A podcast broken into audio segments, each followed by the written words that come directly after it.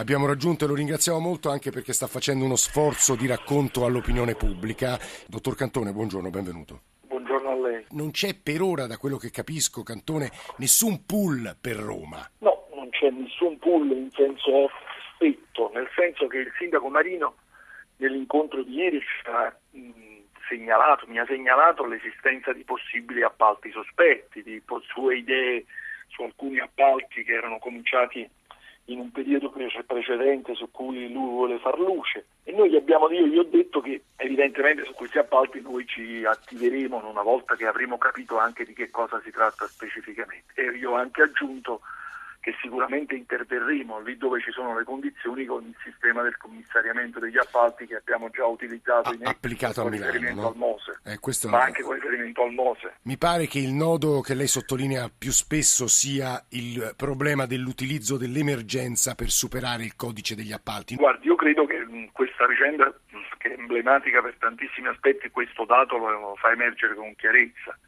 Prima di tutto smentisce l'idea che i clan, le organizzazioni criminali, ora mafiose o meno che siano, si lancino solo sul sistema tradizionale dei lavori pubblici. Il sistema dei lavori pubblici è un pezzo, ma dovunque c'è da fare affari, dovunque ci sono emergenze si lanciano e soprattutto c'è una cosa che va detta, che queste emergenze vengono gestite con logiche che non hanno nessuna trasparenza.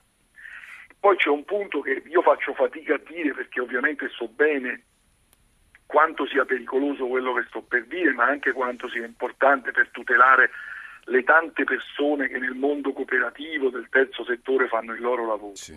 Ma anche su questo aspetto bisogna fare chiara luce. Qui eh, dietro eh, certi meccanismi di impegno, fra virgolette, sociale, si Sì. stanno nascondendo anche una serie di affaristi.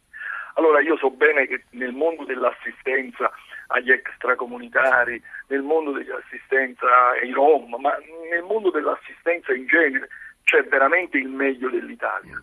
Però c'è bisogno anche di maggiore trasparenza, proprio per tutelare le persone. Questo è per bene, terribile, Perché eh. poi si possono verificare episodi di questo Guardi, tipo. Noi su questo sì, dobbiamo dire con chiarezza questa cosa. Qui veramente c'è l'Italia migliore, il mondo del volontariato è l'Italia migliore, io ne conosco tantissimi, ho, ho contatti con tantissime associazioni, tantissimi gruppi che lo fanno davvero con grande impegno.